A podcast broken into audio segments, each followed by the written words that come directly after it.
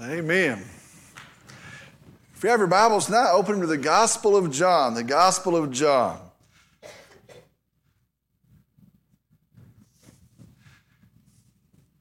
Tonight we're going to resume our study of the good news of Jesus. Today is day three with 97 more days to go, if you can imagine that.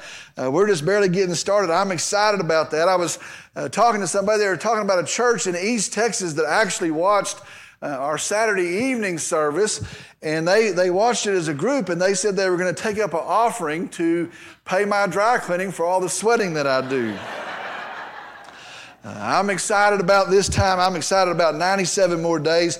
Uh, let me just tell you, all day long today, it has stuck with me what good news we have. All day long, it's been swirling around in my head the unimaginable goodness of the good news that we have. And in the midst of all the trouble today, all the anger, all the division, all the sin, all the wickedness, all of the bad news today, we as followers of Christ have good news.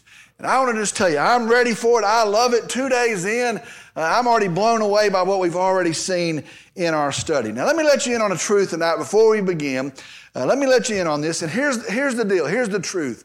Your focus, listen, I'm talking to each of us, your focus, your attitude, your perspective, really your life will be, it will consist of what you put into it. And that is the truth. Uh, the reality is this if you intake all of the negative and all of the bad and all of the hopeless, uh, you will begin to take on that shape. I can watch the news and I don't try, I try not to do it very much. I can watch the news five minutes and I want to go outside and kick the dog. you become, your perspective, you take on the shape of the things that you take in. Well, praise the Lord. For a hundred days, we have the opportunity for God Himself, through His Word, to put into us the good news that He has for us. What a tremendous thing that is. I'm excited. I'm ready. I'm glad for that. Well, what a great thing it is that in the next few moments, uh, we're going to have God's good news poured into us. And that's what this hour is about God's good news poured into us. Tonight, our message is entitled A Beacon of Light. A Beacon of Light. Tonight, we're moving right along. John chapter 1, verses 6, 7, and 8. John chapter 1, verses 6 through 8. A beacon of light. I'm going to ask if you, if you would, if you would stand with me in the honor and the reverence of the reading of God's word. A beacon of light. Beginning here in verse 6, it says this There came a man sent from God whose name was John. He came as a witness to testify about the light, so that all might believe through him. Verse 8 He was not the light, but he came to testify about the light. Let's go to the Lord in prayer. Dear Heavenly Father, we come and we are rejoicing tonight. We're rejoicing in a risen, resurrected Savior. We're rejoicing in a hope that endures, an anchor that holds. We're rejoicing in good news. We're rejoicing in a hundred nights of good news and good news that endures past that. Lord, I pray that you would lead us tonight, that you would encourage us tonight, that you would speak to us tonight. I pray for those that are going to listen in all these other means. I pray, Lord, that you bless them as well. And I pray for somebody, if not many, that do not have the good news of Jesus, that tonight, in the preaching of the gospel of Jesus Christ, tonight might be the night of their salvation. Lord, move like that. We love you. We worship you. We praise you. I pray in Jesus' name, amen. You may be seated. Now, remember tonight as we pick back up, we're looking at the Apostle John's account of the good news. And that's what this is. It's called uh, the Gospel according to John. And remember, he is writing that we would be sure of, that we would be confident, confident in the gospel of Jesus Christ. Now remember, there's a reason for that. Uh, as time has passed, the good news is being distorted. In fact, as time has passed, the truth of Jesus is being distorted. As we saw yesterday, the truth matters. It absolutely matters. And so, John, the Apostle John, under the inspiration of the Holy Spirit, is setting the record straight. Now, there's two things to take away just from that. Now, I want to, I want to bring our attention there before we begin. There's two things to take away from just that. Now, the first is this be clear. If he is defending the good news, and if he is declaring the good news, then there is good news. And that's the first thing. If he's defending it, if he's declaring it, there is good news. Let me tell you something tonight. We need not get so bogged down in all of the crazy stuff of the world. And it, it seems like every day there's something new, all of this crazy stuff as a follower of Jesus Christ, we need not get so bogged down in the crazy things of this world that we lose our perspective. There is good news. Where you sit tonight, there is good news. There is good news. When we leave here tonight, whatever happens, there is good news. And the second thing we learn already from this is this. And the good news is Jesus. The good news is Jesus. You see, some other news might change, some other situation might turn, but our good news is Jesus Christ. In the first five verses, we see the good news is Jesus. I thought about this. I went home yesterday and I thought, I want to preach those five verses again. I thought about, it. I want to preach those five verses again. We may be here 113 days, I don't know. But the good news is Jesus. It is all about Jesus. Five verses. Here's what we saw Jesus is the message, the Word. Jesus is eternal without a start. Jesus is co equal with the Father, not less than. Jesus is the creator, all things through him. Nothing exists that doesn't exist that exists that didn't come through him. Jesus is the life, and the life is the light of men. Jesus is the light of the world. Jesus is the victor. He is not defeated, not in darkness. He is the victor. And so we see in the first five verses, it is all about Jesus. The good news is Jesus. Well, with that said, with that clear, John now moves into today's account. Now, it is an abrupt switch, it's an abrupt turnabout when we go to these verses, they sound nothing like the verses ahead of them. Uh, but God has a message for us in these verses tonight. So let's go to our verses tonight. John chapter 1, verse 6. Here we go, verse by verse. There came a man sent from God whose name was John. Simple enough, here it is. There came a man sent from God whose name was John. There came a man, it translates, there appeared a man. So the verse says, There came a man sent from God whose name was John. Now be sure and understand, let me make this clear. This is not speaking of the author of this gospel. It is not speaking of the apostle John.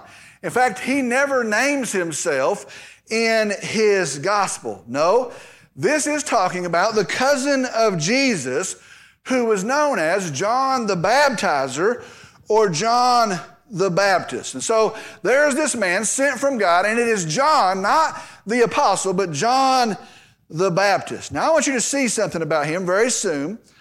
Where Jesus is eternal, that's what we saw in the preceding verses. Where Jesus is eternal, he always was.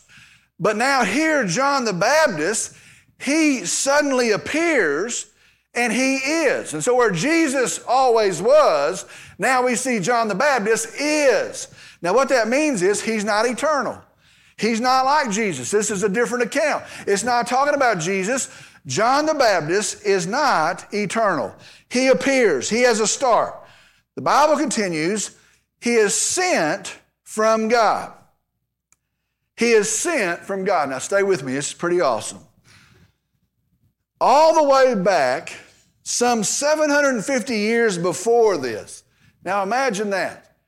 750 years before this, the prophet Isaiah, when foretelling about the coming of the Messiah, and that's what he's doing, he's announcing the coming of Christ, the Messiah.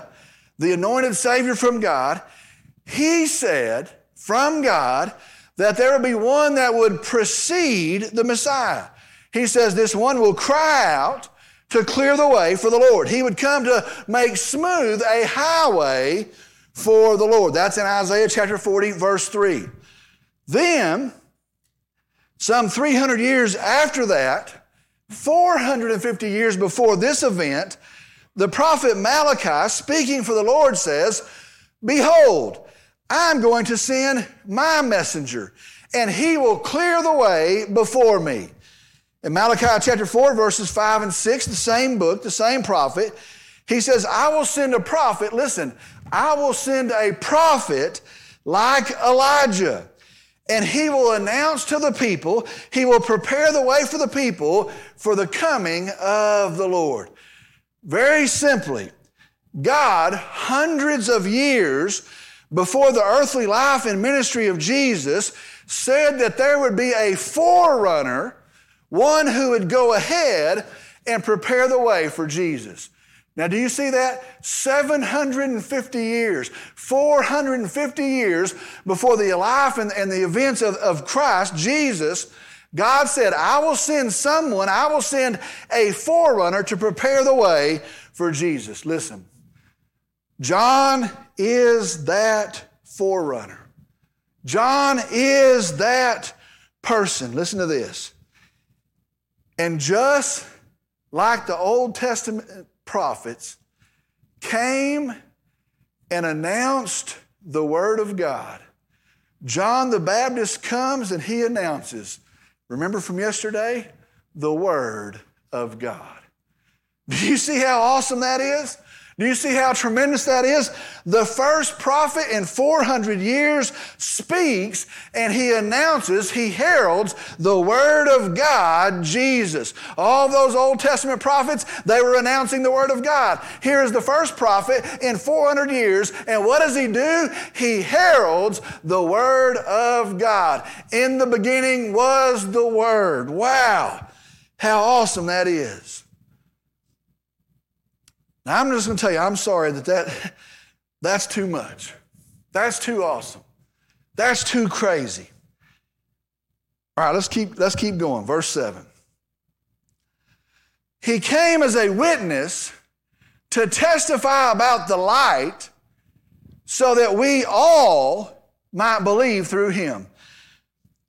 Man, it's crazy. Verse 4 is an awesome verse. These are all awesome, but now verse 7, verse 7 is an awesome verse. Let me read that again. He came as a witness to testify about the light so that all might believe through him. He came as a witness. Now, the Greek word for witness here is one that testifies, one that bears evidence or gives evidence. And so it says, He came as a witness. Now, if you want to sum up the mission or the ministry of John the Baptist, it's this He came as a witness.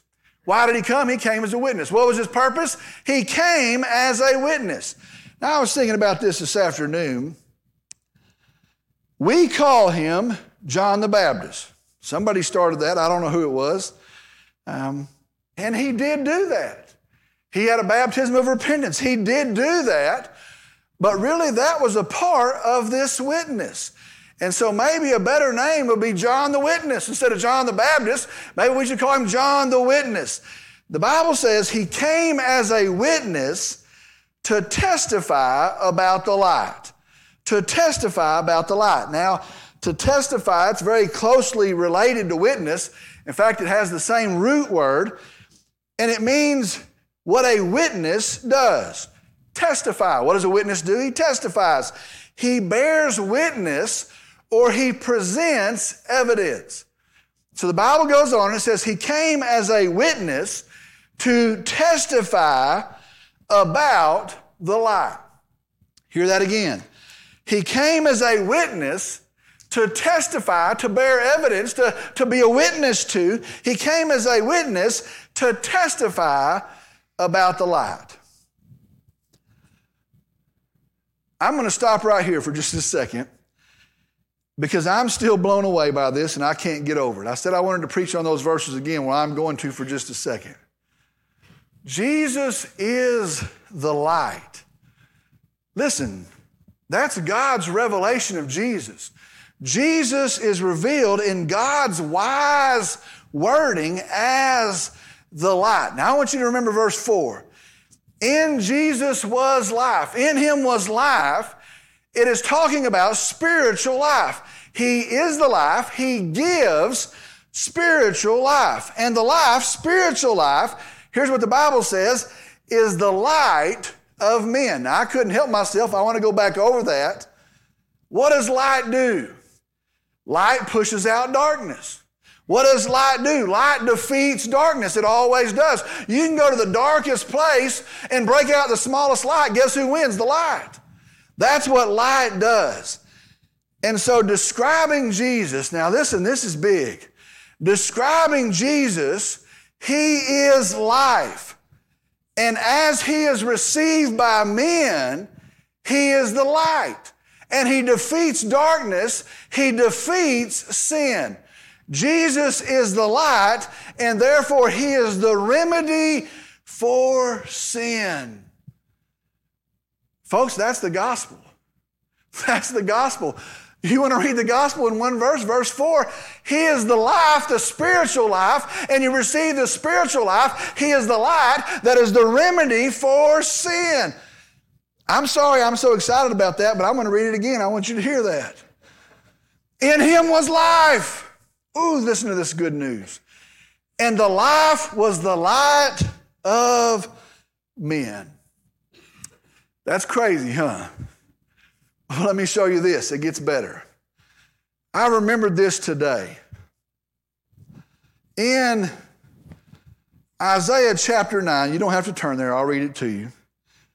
750 years before this event, this chapter, Isaiah chapter 9, is talking about, prophesying about the coming of the Messiah. Now, if you know Isaiah chapter 9, it fills up our Christmas cards. Uh, unto us a child is born, unto us a child is given. And he shall be called Wonderful Counselor, Mighty God, Eternal Father, Prince of Peace. Isaiah says, however dark it seems, take hope, a Messiah, the Christ, is coming. Now I want to read this to you. That same chapter, I'm going to start the chapter off. Isaiah chapter 9, verses 1 and 2. Listen very carefully. But there will be no more gloom for her who was in anguish. In earlier times, he treated the land of Zebulun and the land of Naphtali with contempt. But later on, about 750 years, but later on, he shall make it glorious by the way of the sea on the other side of the Jordan, Galilee of the Gentiles. Listen, the people who walk in darkness will see a great light. Those who live in the dark land, the light will shine on them. Listen, the light is Jesus. Isaiah said, as dark as it seems across the sea from Galilee, the light will shine. He is Jesus, our Messiah. The light is Jesus. Let me tell you something. I wrote that down on my desk. And if I get done early, I'm coming back and preaching on that verse one more time. How awesome is that? Jesus is the light. John comes to prepare the way for the light. Why does he do that? Why would he do that? That's going to be a very costly mission. In fact, it's going to end up costing him his life. Why would he do that? The verse goes on and it says, so that all might believe through him, through his witness. Why would he do that? What's his purpose in doing that? What's, what's he thinking about in doing that? So that all might believe through him. Might believe, in, in the original language, it means come to believe. Understand this to get others to believe, is the mission of the Apostle John. He tells us that in the 20th chapter. Why does he write this book? That many would believe, and in believing they would have eternal life. Now we find it's also the mission of John the Baptist. Why does he come? To prepare the way for the light that all would believe. That many people would believe is the mission here. Now, to believe translates to trust or to have faith in. Now, the truth of the good news is this we are saved by belief. In the grace of God, not by works, we might boast, not by some other means, not by religious practice, not by doing a bunch of good things, not by church attendance. But the good news is we are saved by belief. Now, get this when we believe He is the life, then we receive Him as the light. And when we receive Him as the light, what happens? Our sins are remedied, driven away like darkness. No matter how great our sin is, no matter how terrible our sin is, He is the Savior for our sin. And in that we are saved. Listen, there's good news today. Listen, whatever your sin is, whatever my sin is, however grievous it is, no matter what it is, Jesus is the Savior. In Him we have life. When we believe on Him as the life, we receive Him as the light, and we have the forgiveness, the remedy for sin. Now, there's one more thing here, and I couldn't pass it up. so I'm going to point it out too as well. Notice this. In verse 7, he came as a witness to testify about the light so that all might believe through him. I couldn't pass this up. It actually says all. Now, we talked about this word, I think, the last two times. All is the Greek word Pas. That's the root word, pas. Here's what I love about John John is the gospel of pas. Pas means all, it means the whole, it means none left out. Remember, it said all things, pas, all things are created through him. Nothing exists that wasn't created by him. All pas things are created by him. Now it uses that same word, all that all pas might believe. Here, here, here's what I want to tell you be very sure. The good news of Jesus Christ is for all people. Do you know that? The good news of Jesus Christ is for all people. You don't have to worry about. I might tell the good news to the wrong person and they might hear the news they weren't supposed to hear. Here's what the Bible says the good news is for all people. Jesus died for all people. That's the gospel that we believe. His grace is offered to all people. It's the word pas. All people have the forgiveness of sin through our Savior, Jesus Christ. Now that's good news. So, the goal of John's testimony is that all people would believe. All right, verse 8. He was not the light, but he came to testify about the light. That's kind of a weird verse to put in there. He was not the light, but he came to testify about the light. In verse 8, we see the Apostle John always is recentering the message. This is kind of a new thing for me. I, I, I, don't get out much. But do you ever use Google Maps to get lost? if I get past Decatur, uh, sometimes to get to Decatur, we got to put on Google Maps. Um, here's how Google Maps works you're driving and that map has shifted over because you've been doing this, looking at it, and it shifts over and it gets all messed up, and you're driving and you're spilling your Coke, and your wife is mad.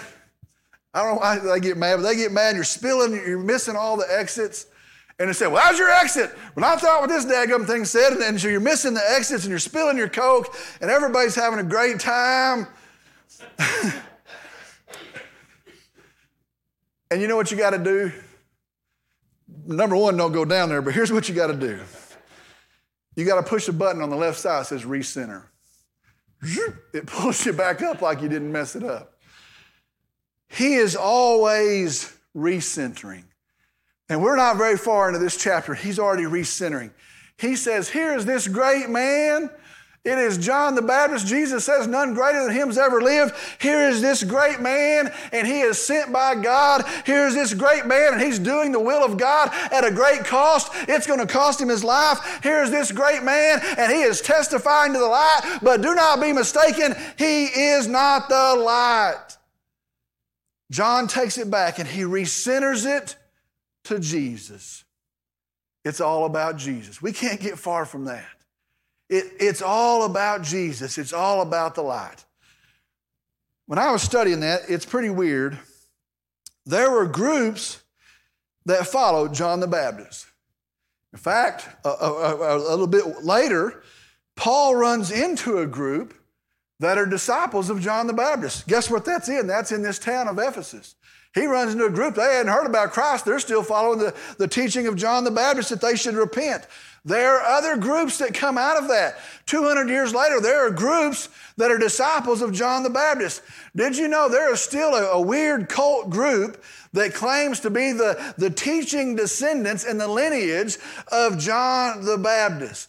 Here's what we learn from that. Be very sure it's never about the messenger, it's always about the message.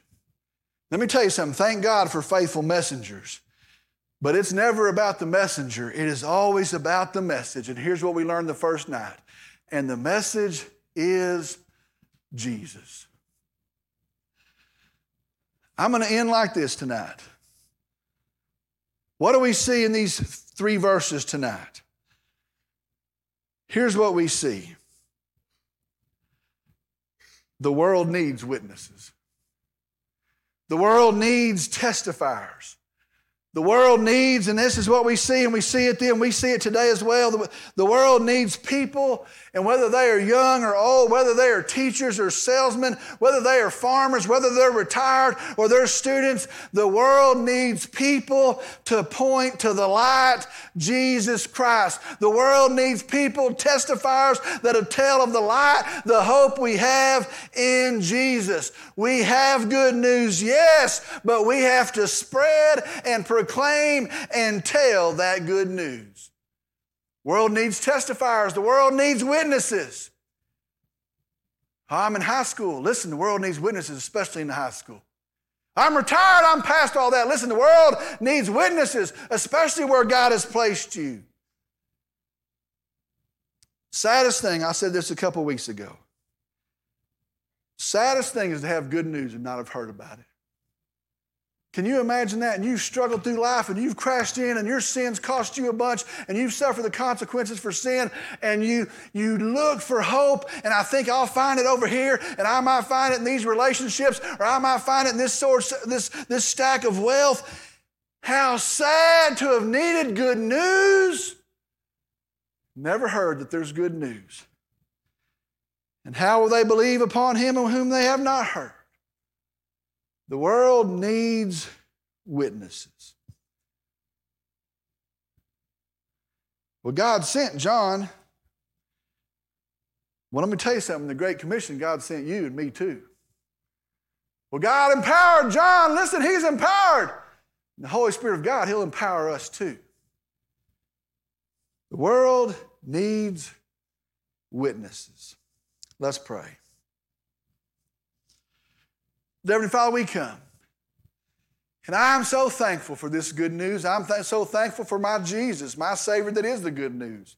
Lord, I'm thankful that as we stand here tonight and we can make a list, we can stay here for two days talking about the bad news in just this town, that we have good news. And our anchor holds, our foundation has not crumbled, has not shifted, has not moved. We have a risen, resurrected Savior. He stands right now as the King of life, victorious, offering in great grace salvation by faith. Lord, we praise you for that good news. I pray that we be agents of that good news. I pray that some here listening tonight, they might receive that good news.